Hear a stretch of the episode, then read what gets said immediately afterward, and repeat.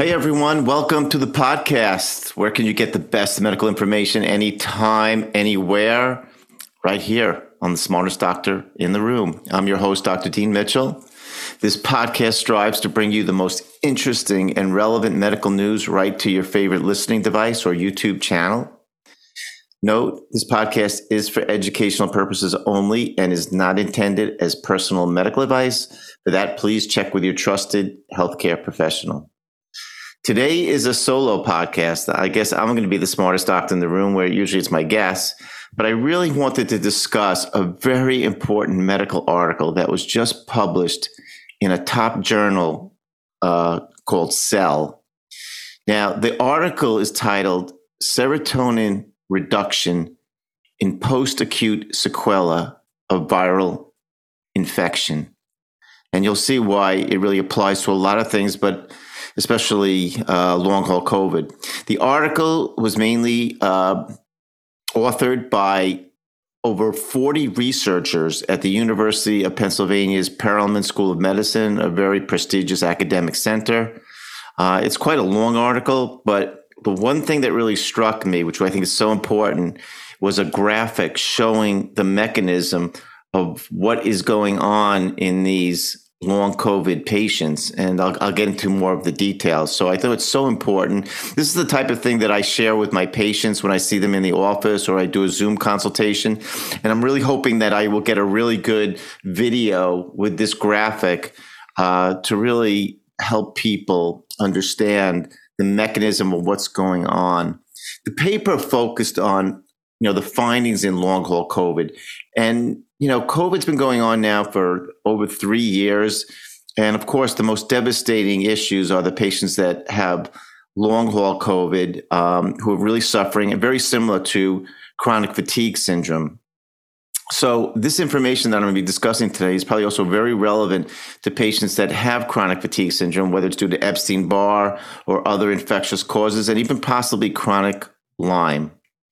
Now, what really caught my eye, as I mentioned, was looking at this really interesting graphic that's on the front of the article. And to me, as a little bit of an immunology techie, it really brought out with beautiful simplicity the mechanism of what is going on. So that's what I want to go to into uh, detail. Now, just so you know, also too, when I I am going to go through a bunch of things here, but a lot of this is my personal opinion. You know, academic people produce results but then it really is up to the clinician to apply those results. And unfortunately, some of these applications can take years, even a decade. And I'm not willing to wait with my patients that are suffering to apply the latest knowledge. So let's get into it. The issue really is, and this is an important distinction chronic infection versus chronic inflammation. And I think people get so confused with this, with so many uh, viral illnesses, even COVID and uh, and Lyme disease. Now, we are now very familiar that COVID essentially affects or infects patients uh, through the nose as a as a respiratory um, transmitted virus, and then of course it goes through throughout the body. And we also know, obviously, from this pandemic that it's highly contagious and it spreads to close contacts of ours within within a few days. But this is where the distinction comes in. You know, patients that are suffering with long COVID, as we pretty much know, are not infectious. Meaning, if you meet someone who's got long COVID, they can't give you COVID. And so it really didn't make sense that these patients that were told had a chronic COVID infection actually have virus that's constantly reproducing. It's not. And here's where it gets a little bit technical, but it's, I think, so important. The paper shows, again, in this uh, graphic, that from intestinal biopsies that were done, they found in the patients that were suffering with long COVID versus controls, patients who had had COVID but not the long haul symptoms, that there were fragments of RNA in these patients' tissue. So the question is if the virus isn't alive, how is it causing these long COVID symptoms of fatigue, brain fog, and many other strange symptoms. Now, the group at Penn showed a couple of really important things and what was happening at a what we call a cellular level. The quote dead virus, this this viral DNA that's sitting in the cells of the long COVID patients, activates a signal in the immune system that then causes it to release a cytokine called interferon. Cytokines, you know, just to translate, are essentially immune hormones, and they tend to tell the body that you know an infection is going on. But again, it's almost like the um, you know with these fragments of RNA, it's mimicking infection, and so the body is going into infection fighting mode, and this essentially is a false alarm. I mean, it's almost in some ways like an auto inflammatory condition. And I believe this is a very important thing as to why the patients feel sick. When you have, when you even get an acute uh, um, infection, especially from a virus, interferon increases, and that's what makes you feel lousy. But it also plays a role in helping your body fight the infection. But in these patients, the infection really is no longer active. And with the interferon constantly being released, they feel horrible. Now, the next part of the diagram, which is so important, shows that when the interferon goes to the um, intestinal uh, tissue, you know, along your gut, it does certain signaling that prevents the body uh, from absorbing uh, the amino acid tryptophan. Tryptophan is the amino acid that eventually gets formed into serotonin. Now, most people have heard of serotonin because they, they hear about serotonin uptake inhibitors. They're used in anxiety and depression. But serotonin is an extremely important um, you know, gut hormone as well as in the brain, but it's actually five times more prevalent in the gut.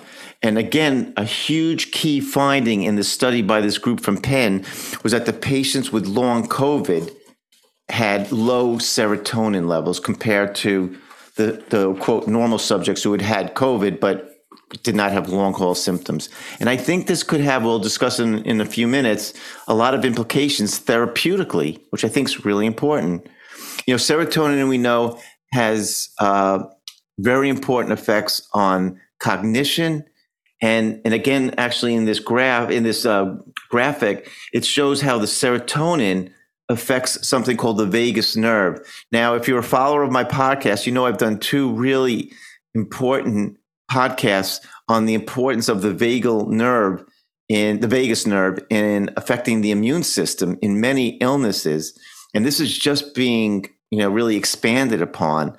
And again, this is something I'm going to get into in my Dr. Mitchell theory of how patients with long haul COVID or any type of uh, post uh, acute and chronic viral infection might benefit from a therapeutic intervention.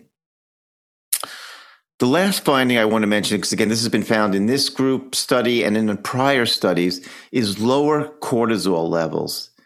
Now, cortisone, cortisol is produced by the adrenal glands. It's kind of like an ignored gland in our body. There doesn't seem to be a lot of specialists in the adrenal gland, but it's such an important gland. It's, you know, it's the gland that produces the hormones such as epinephrine, which is our fight or flight hormone.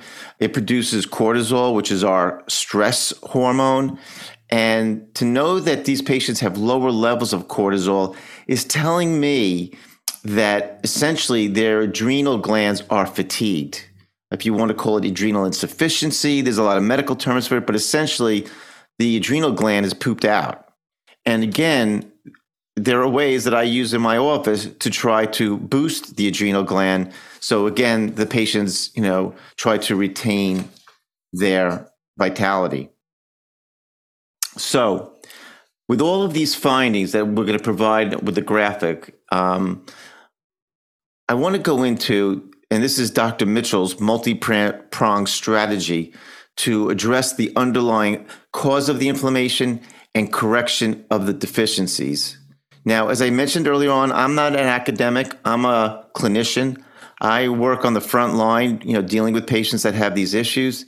And, you know, I sometimes like to make the analogy to my patients that with these complex Ill- illnesses that I see, a lot of times I'm working in the dark. It's a dark room and I have a flashlight and I'm looking in any corner that I can to find uh, a pathway uh, to health. So let's go through my multi pronged plan for patients now based on these findings with uh, long haul COVID or any kind of chronic inflammatory condition you know, due to a virus or you know something like Lyme disease. So the first part would be to block the inflammation. Remember, these are patients, whether it's COVID or maybe even Epstein Barr or some other virus, uh, which is no longer actively replicating, but sending a signal to the immune system, which is releasing that interferon. Now, how do we calm down that inflammation? Well, one of the ways that I've used, based on my immunology background in the practice, is low dose gamma globulin intramuscular injections. The gamma globulin does a lot of unique things, as I explained to my patients. It essentially coats the cells so they're um, no longer being seen as cells that are in an inflamed state that the immune system has to go into high gear. The other benefit of the gamma globulin is that it actually boosts your immunity. So you're not more prone to infections. Actually, you're more protected from infections. So this is really important, essentially shutting down that, that chronic inflammation that's going on. And as we'll see in the next part of my uh, program, that it also will help hopefully stabilize the serotonin production. Now, when we talk about these low serotonin levels, how do we build up the serotonin levels in the body, which are probably causing the brain fog and the fatigue? Well, I mean, fortunately, we do have medications, you know, certain SSRIs such as Prozac, Zoloft, Lexapro, that all have a very good safety profile. And again, I think it's worth considering these patients who also understandably can become depressed after being sick for so long to use a low dose of this to help replenish the serotonin. Um, the other thing on a more natural level is replacing with 5 uh, hydroxytryptophan, you know, an amino acid precursor. That's a natural supplement you can get over the counter that also you may want to take to try to build up the serotonin levels. Another component which we talked about is how the low serotonin affects the vagus nerve. And as again, I talked about in a prior podcast, the importance of the vagus nerve in our immune system.